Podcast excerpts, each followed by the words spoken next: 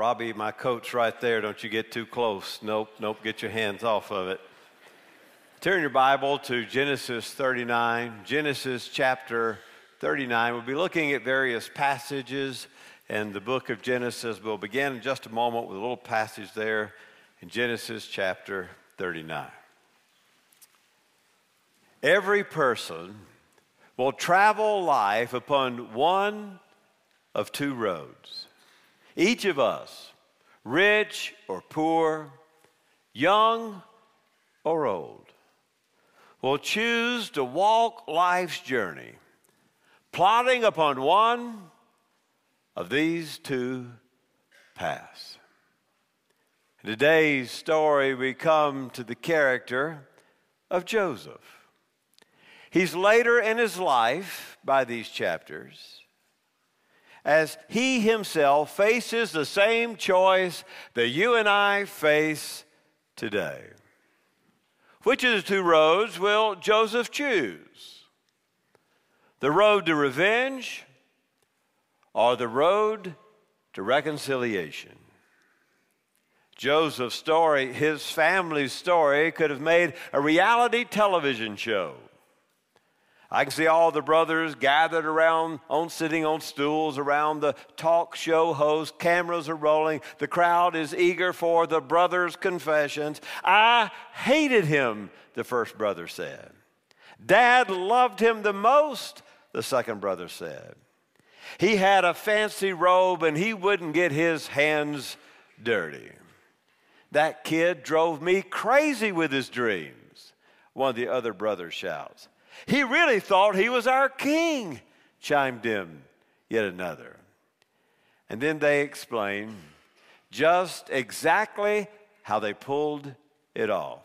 We thought about killing him. We wanted to throw Dream Boy into a pit, another one said. Yeah, kill him, kill him and throw him into a pit, another one chimes in. Let's tell Dad the wild animals ate him. But Reuben said, No, no, we couldn't kill him. So we stripped him, threw him in the pit, and sold him. Yes, said another brother, Reuben, we sold him to the Ishmaelites. Ishmaelites headed to Egypt. 20 pieces of silver for him. That's a pretty good price for a braggadocious little boy. Joseph had a dream a braggadocious boy with big ideas. In his dream, there were sheaves, or there was a sun and the moon and the 11 stars. Everybody was always bowing down to Joseph.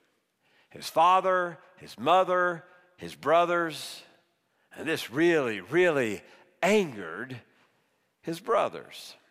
So his brothers plotted his demise because daddy loved him the most.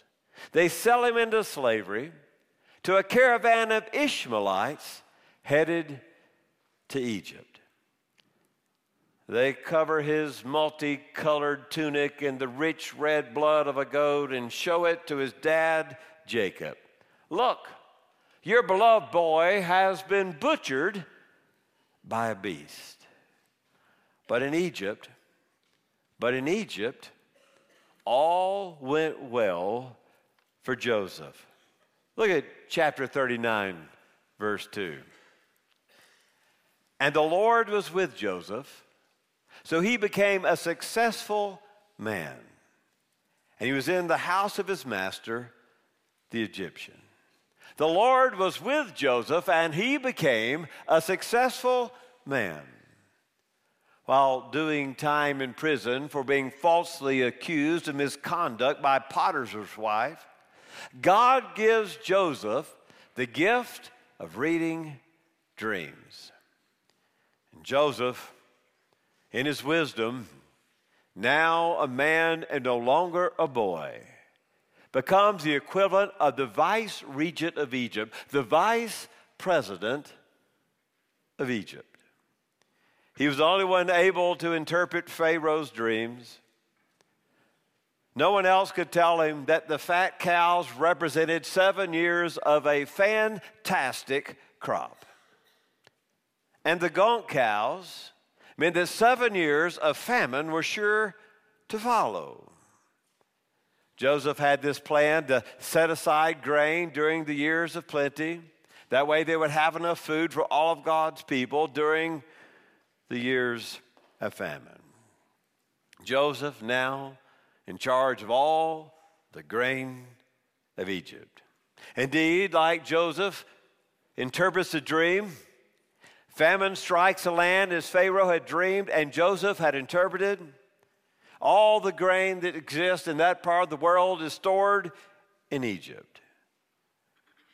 And Joseph has prepared the Egyptians for that season of seven years of famine. His whole family back home, his daddy is still grieving because so many years ago he learned that his boy was dead. His brothers long ago have forgotten about their braggadocious brother and his colorful coat. They're starving. God's people are starving because they are not ready for the famine. Jacob, now an old man, sends his boys to Egypt to get some grain. Now turn over to Genesis 42, verse 6. Genesis 42, 6. Now Joseph was a ruler over the land. He was the one who sold all the people of the land. And Joseph's brothers came and bowed down to him with their faces to the ground, just like his dream. Remember the bundles of wheat that bowed down? The bundles of the brothers bowed down to the bundle of Joseph. Now it's lived out in reality. Joseph's brothers bow down to him, their faces to the ground. Look at Genesis 42 8. But Joseph recognized his brothers, although they did not recognize him. The joy of being reunited was just too much for Joseph. He sends all the Egyptians out of the room. Turn over now to chapter 45, our passage this morning, in verse 1. He says, Get everybody out of here. Everybody go out from me. He wept so loudly at the reconciliation that it was heard throughout the land of Egypt. He declares in verse 3 I'm Joseph. Is my father still alive? Another way of saying, How's my daddy doing? His first question is in regard to his father, Jacob. Silence, absolute stunned silence. Dismayed and afraid, his brothers, the ones who had sold him into slavery, were now facing the one who held their very future in his hands. But then the words of reconciliation, verse 5. Don't be grieved. Don't be angry with yourselves because you sold me here. For God sent me before you to preserve life. In other words, God sent me to Egypt. He let me interpret the dream so I could provide food to our family during the famine. God is rescuing his people through your evil deed. He'll tell them in a bit what you intended for evil, God turned into good. And then Israel says in the last verse of this chapter. It is enough my son is still alive. They tell him, I will go and see Joseph before I die. And earlier, his brother Benjamin, the only brother with whom he shares the same mother, they wept and they cried together, united once again. Reconciliation. Reunion is a powerful force. There's a driving desire within each of us to be together again with those whom we love or those whom we're supposed to love. But before a reunion can happen, there's a barrier or barriers that must be brought down for reconciliation. There is forgiving and forgetting that must take place. Like Joseph, Each of us lives his life on the road of revenge or the road of reconciliation. Joseph, willing to forget and forgive the wrong that his brothers had done to him, separating him from his father for all those years, selling him into slavery. Joseph was willing to let it go. All of it. I want you to notice what he says to his brothers in verse 4. Please come close to me, he says. Come close. Come close to me is the language of reconciliation. The call of reconciliation. Come closer. Let's break down the barriers that are between us. Maybe it's not a family member, maybe it's a friend. I want you to know this morning that God does not call us to forgive without also giving us the power to forgive. We cannot forgive out of our own strength, for it is humanly impossible to let things go. And yet, there's a great power in forgiveness. Forgiveness liberates us from a painful past and places us into a brand new future. Forgiveness sets us free from those dark, evil forces that can storm our minds and seize our souls and hold us hostage until the ransom of revenge is absolutely paid. And paid again and again until at last we are morally and spiritually bankrupt. To refuse to forgive is to choose hate. And hatred becomes a cancer to your soul, a carcinoma to your spirit. Joseph could have chosen the other road. He could have chosen the road to revenge. He had the power right then and there to imprison his brothers, to refuse them food during the famine because what they had done to him when he's a little lad, throwing him into the pit and blooding his colorful coat. You might say this morning, Pastor, I can't forgive. I've really been wronged. So had Joseph. So have you. But we must be willing to forgive. Someone has defined forgiveness as the removal of personal barriers within a relationship over wrongdoing, whether real or imagined. Forgiveness is the removal of personal barriers in a relationship over wrongdoing, whether real or imagined. The words for in the Bible for forgiveness are to lift up and to bear and to dismiss, to send away. With forgiveness, our sins are sent away.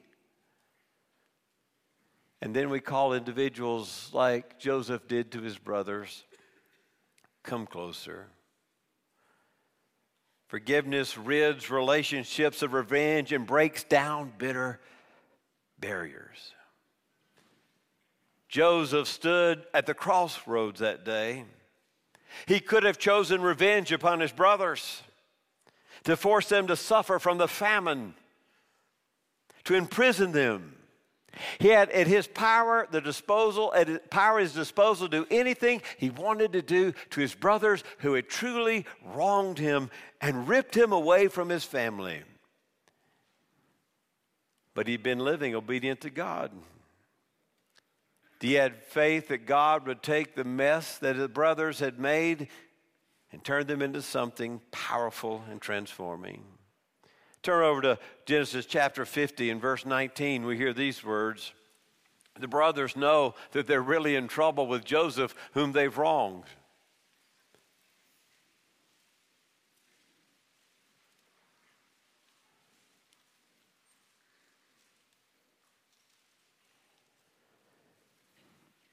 Do not be afraid. For am I in God's place?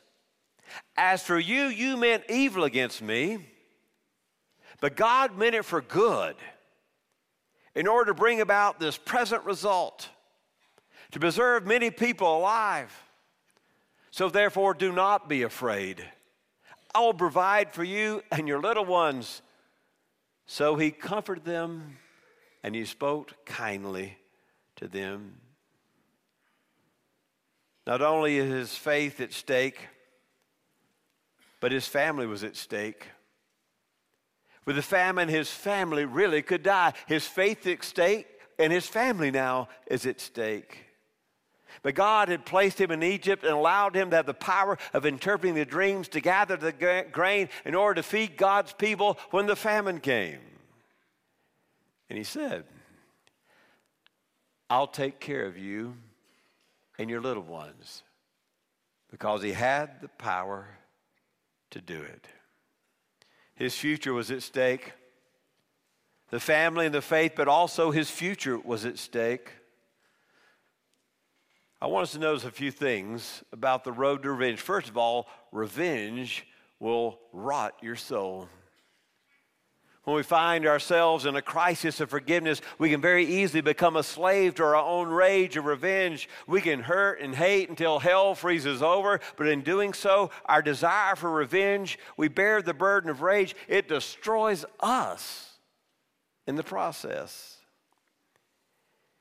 You see, living on the road to revenge, living a lifetime with that burden.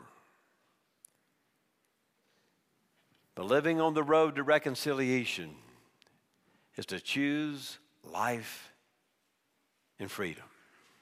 Speaking of revenge, Germany's first Chancellor Bismarck boasted, I'm accustomed to paying men back in their own coin. You get me, I'll get you, he was saying.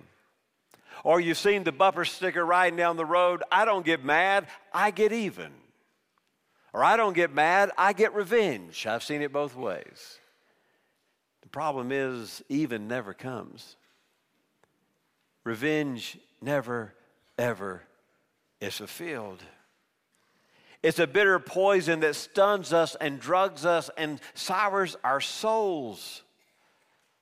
Of course, I've tasted it before and you have too.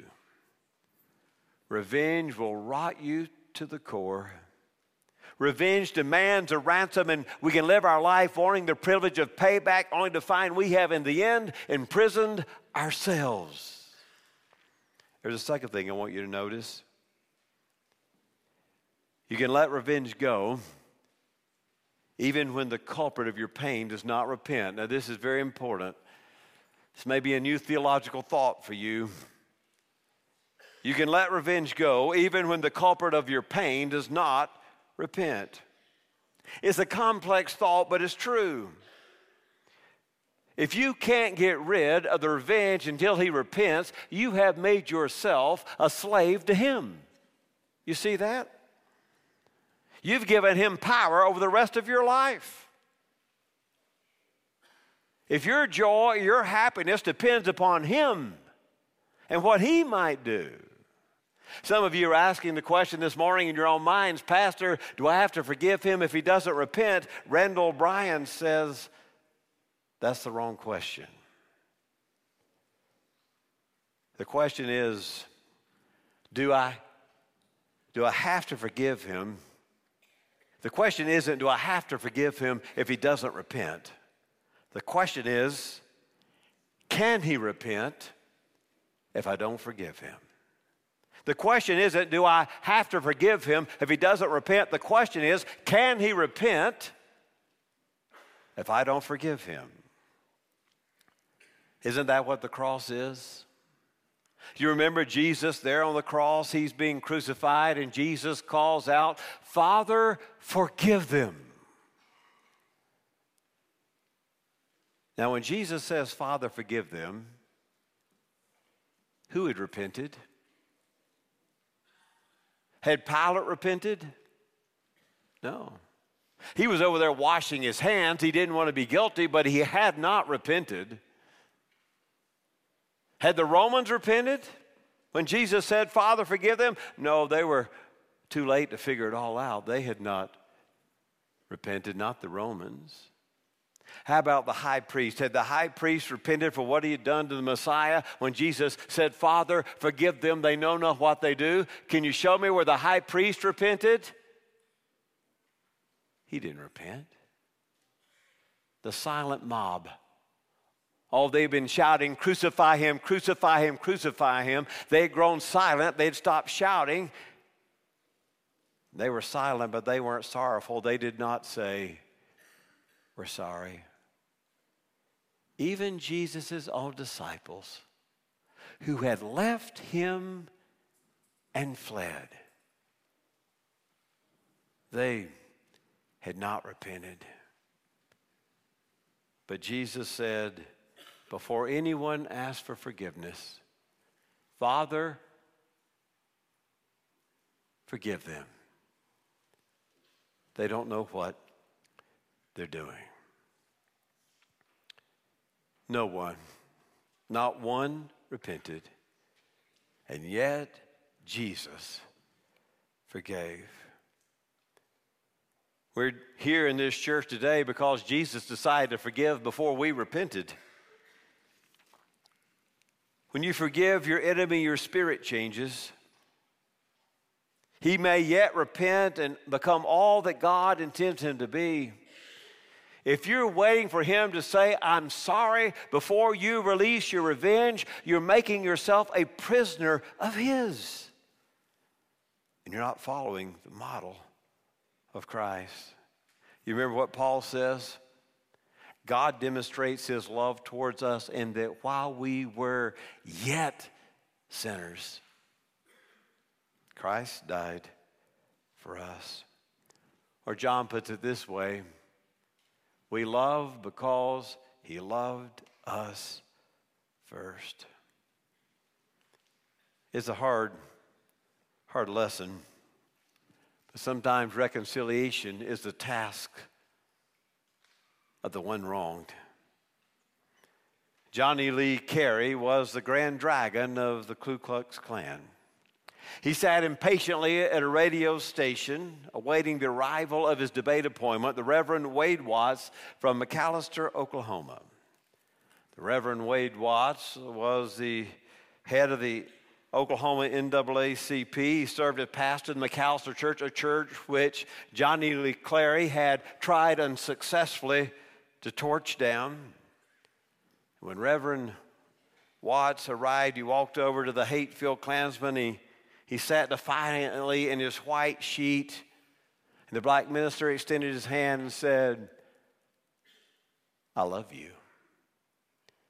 Now, Johnny Lee Clary just automatically reached out his hand because that's what we're taught to do in culture. And before he realized it,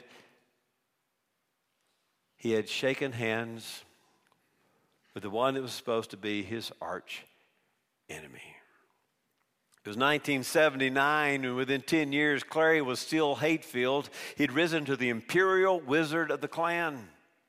And yet, he had never been able to shake those words of Reverend Watts, who told him, I love you. He knew the Reverend had no reason to love him. Then, 10 years later, haunted by the love of that pastor, Ten years later, he called a council of the Klan. He dropped the bombshell. I quit, he announced. He surrendered his life to Christian ministry, testifying he could no longer run from the haunting witness and love of Reverend Watts, the man who had loved him when he was unlovable, and the man who had not sought revenge on him but had loved him like God. Clary called Reverend Watts to share with him the good news, and Watts invited Clary, get this, Johnny Lee Clary preached, the KKK Imperial Wizard preached in the black church, and so the, the two men were traveling around the South preaching the gospel of ra- racial reconciliation, and they even uh, protested together KKK rallies, and Clary founded a ministry called Operation Colorblind to combat racism. Following the death of the good reverend, the pastor's wife said, Johnny became like family to us. He always told us how much He loved us. You forgive before they repent, for the grace of your gospel will transform their soul. You might be saying this morning, well, Jesus could do that, but I, I could never do that. A, a, a person could never do that. What happened to Stephen in Acts chapter 7? While he's being stoned, Stephen being stoned, by his opponents, his religious opponents, Stephen says, Lord, do not hold this sin against them. And who's there holding the coats? We try to make him a minor player in Acts 7. I think that's all wrong. I think he said, Sickam. It is, the, the, it is Saul who's holding the coats, and it is his men who are murdering and stoning Stephen. He is guilty. Stephen's blood is on his hands. And Stephen says, Father, do not hold this against them. And that includes Saul. Augustine once said, had Stephen not uttered those words, we would not have had Paul and all the books of the New Testament that he wrote. If God were not willing to forgive sin, heaven would be empty. I know how Joseph's story ends. He embraces them, he feeds his family. He tells them, I know you did evil. He doesn't whitewash it, but God took your evil and made it good. He wasn't willing to risk his faith, his family, or his future to hold a grudge. Two roads Joseph had the road of revenge or the road of reconciliation. Two roads. He had to pick one or the other. I know how Joseph, I know how that story ends. But how does your story end? Will you become a prisoner to all the wrongdoing in your life? Will you become a servant to anger? Will you let your life be ruined by what she did or he did? Or will you choose to forgive?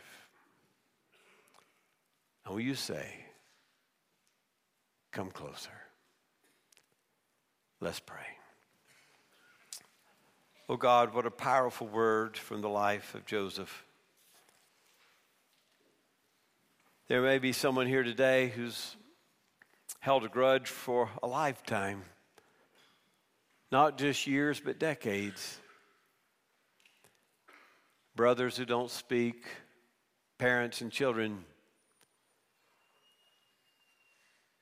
Father, whether they will join us or not, our opponent, it is our duty to say, I forgive. I forgive. I will not be imprisoned to the sins of the past of others. I forgive. And God, even as we profess our need to forgive, would you give us the power of your Spirit to do it because we don't have the power to do it. But when your Spirit comes alongside, we can do it. If you're here, you're watching by live stream, maybe you're here this morning and you need to be this day that you can write down in your Bible this is the day you forgave. This is the day you chose the road of reconciliation and left the road of revenge. In the name of Jesus, we pray. Amen.